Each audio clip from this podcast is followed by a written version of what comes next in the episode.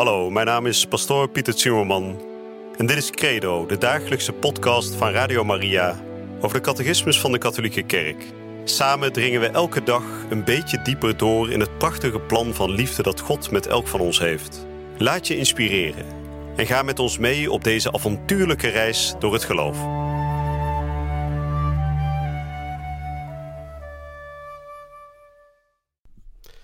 Broeders en zusters, beste luisteraars. Van welkom bij deze nieuwe uitzending van de dagelijkse catechese hier bij Radio Maria. Waarin we uh, aan de marathon bezig zijn om in een kleine twee jaar tijd de gehele catechismus door te nemen. Ik zeg marathon, want de catechismus heeft enkele duizenden nummers die behandeld worden. Maar om dat een beetje behapbaar te maken, zijn we het hier bij Radio Maria in stukjes aan het knippen. En we proberen elke dag ongeveer zeven nummers te behandelen. En op die manier dus gewoon de hele catechismus stukje bij beetje samen door te nemen. En ik moet eerlijk zeggen, ik vind het prachtig om dat te doen. Voor mezelf is het ook een uh, grote geloofsverdieping. En wat ik bijzonder mooi vind is hoe in dat enorme bouwwerk van het geloof alles samenhangt. Dat je één klein themaatje eruit kunt pakken en dat dat op de een of andere manier ook weer verbonden is met al die andere grote thema's van ons geloof. We zijn deze dagen aan het spreken over de geloofsbeleidenis, de twaalf artikelen van het geloof. En juist die geloofsbeleidenis die laat dat zo mooi zien, de innerlijke samenhang van ons geloof.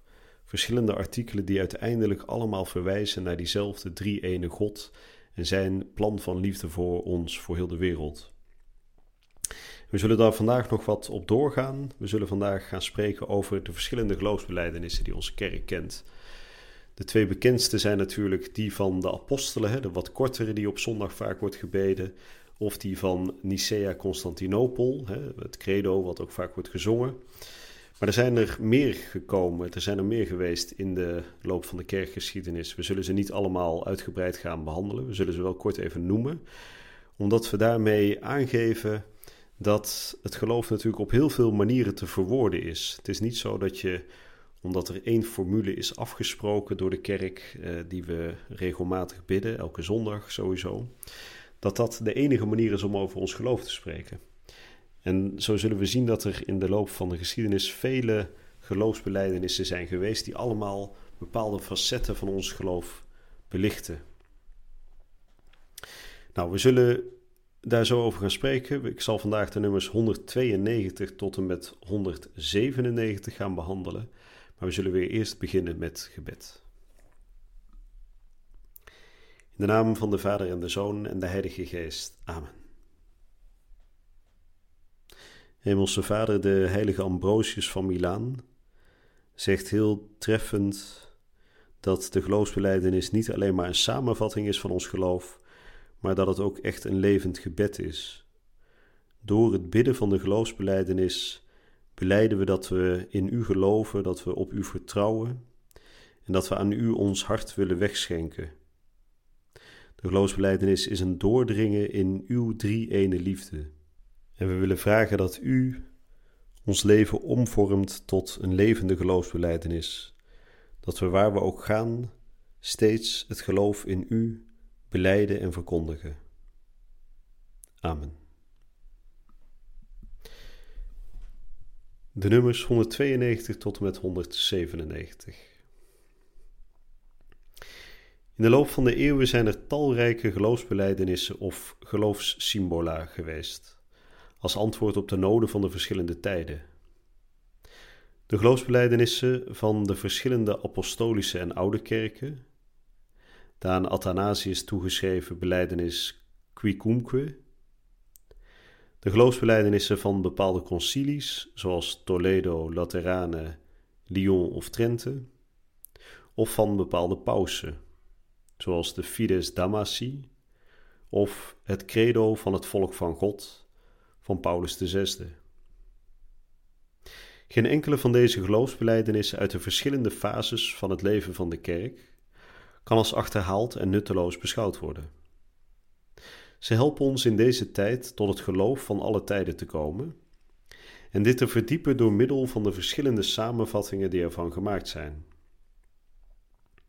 Onder al die geloofsbelijdenissen nemen er twee in het leven van de kerk een heel bijzondere plaats in.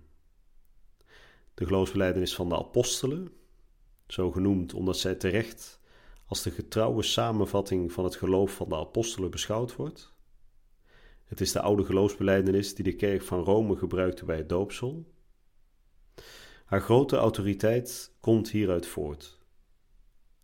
Dit is de geloofsbeleidenis die de kerk van Rome bewaart, waar Petrus, de eerste van de apostel, apostelen, zetelde en waar hij de gemeenschappelijke verwoording gebracht heeft. De geloofsbeleidenis van Nicea-Constantinopel ontleent haar grote autoriteit aan het feit dat zij de vrucht is van de twee eerste ecumenische concilies in het jaar 325 en 381. Nu nog bezitten de grote kerken van Oost en West deze geloofsbeleidenis gemeenschappelijk. Onze uiteenzetting van het geloof zal de geloofsbeleidenis van de apostelen volgen, die, om zo te zeggen, de oudste Romeinse catechismus is. De uiteenzetting zal echter voortdurend aangevuld worden met verwijzingen naar de geloofsbeleidenis van Nicea-Constantinopel, die vaak meer expliciet en nader uitgewerkt is. Laten wij, zoals op de dag van ons doopsel, toen heel ons leven aan de beginselen van de leer werd toevertrouwd, het symbolum van ons leven schenkend geloof ontvangen. Het gelovig bidden van het credo betekent in contact treden met God de Vader, de Zoon en de Heilige Geest. Het betekent ook in contact treden met heel de kerk, die ons het geloof overlevert en waarbinnen wij geloven. Deze geloofsbeleidenis is het geestelijk zegel. Het is de overdenking van ons hart en de voortdurend aanwezige hoedster. Het is stellig de schat van onze ziel. En die laatste regel was een citaat van de heilige Ambrosius. Ik heb gelezen de nummers 192 tot en met 197, waarin dus eerst werd gesproken over de verschillende geloofsbelijdenissen die onze kerk in de loop van de kerkgeschiedenis heeft gezien. Het zijn er nog meer, maar hier is een uh, selectie gemaakt. En vervolgens werd er natuurlijk ingezoomd op de twee belangrijkste geloofsbelijdenissen van onze kerk, namelijk die van de apostelen en die van Nicea-Constantinopel. En in deze catechismus zal dus die van de apostelen worden behandeld, de kortere versie om het zo te zeggen, maar die zal wel worden aangevuld met teksten uit de geloofsbelijdenis van Nicea-Constantinopel. En er stond één heel belangrijk zinnetje aan het begin van de nummers die we net hebben voorgelezen. En dat is namelijk het zinnetje: In de loop van de eeuwen zijn er talrijke geloofsbelijdenissen geweest als antwoord op de noden van de verschillende tijden. En wat bedoelt de catechismus daarmee? Dat in verschillende tijden ook bepaalde geloofswaarheden onder druk zijn komen te staan. Daar bedoel ik mee dat uh, bijvoorbeeld ten tijde van Nicea-Constantinopel um, bepaalde gedachten in omgang waren die twijfelden aan de werkelijke godheid van Jezus Christus. Er werd over Jezus beweerd dat hij wel een heel belangrijk man was, maar niet aan God gelijk. Wel op God gelijkend, maar niet God zelf. He, dus één in wezen met de Vader, he, bidden we altijd in de lange geloofsbelijdenis. En daarom moest de kerk dus gaan nadenken over, ja, hoe zitten we daar nou precies in? Geloven we dat inderdaad Jezus een belangrijk man is, maar niet veel meer dan dat? Of geloven we dat hij de zoon is van God, de tweede persoon uit de drie-eenheid?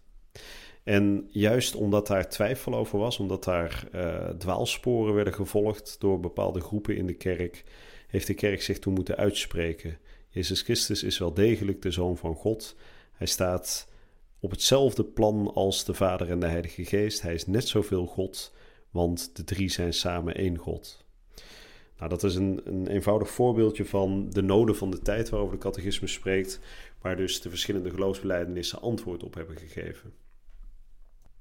We zullen daar trouwens nog uitvoerig op terugkomen in de komende uh, dagen en weken. Maar voor nu is het vooral belangrijk te onthouden dat de geloofsbelijdenissen dus zijn ontstaan als een antwoord op bepaalde vragen die leefden in een bepaalde tijd in onze kerk. En dan nog even om af te sluiten vandaag dat laatste zinnetje van uh, de nummers die we vandaag hebben behandeld. de uitspraak van de heilige Ambrosius. Deze geloofsbeleidenis is het geestelijk zegel. Het is de overdenking van ons hart en de voortdurend aanwezige hoedster. Het is stellig de schat van onze ziel. Schitterende uitspraak natuurlijk. De geloofsbeleidenis als schat van onze ziel. Dus wat ik aan het begin van deze uitzending al zei, als u de geloofsbeleidenis nog niet kent, ik zou zeggen leer hem uit uw hoofd, want daarmee draag je de schat van je ziel mee. En dat is ook wat Jezus zegt in het evangelie. Vergaar u geen schatten op aarde, hè, want die gaan voorbij, die gaan kapot. Maar vergaar uw schatten in de hemel. En de geloofsbeleidenis altijd met je meedragen betekent dat je de kostbare schat van je ziel altijd bij je hebt. Ik wens u verder een hele gezegende dag toe nog en ik hoop u snel weer hier te ontmoeten bij Radio Maria. Je luisterde naar Credo, de dagelijkse podcast van Radio Maria over de catechismus van de Katholieke Kerk. Credo is iedere werkdag te beluisteren op Radio Maria. Maar je kunt de afleveringen ook in je eigen tempo terugluisteren op onze website, in de app of op Spotify en de andere platforms. Via de website radiomaria.nl vind je dagelijks de link om de bijbehorende teksten uit de catechismus mee of terug te lezen. We zijn erg dankbaar voor alle giften die wij mogen ontvangen. Daardoor kunnen we ons goede werk blijven doen. Draag je ook bij aan deze missie?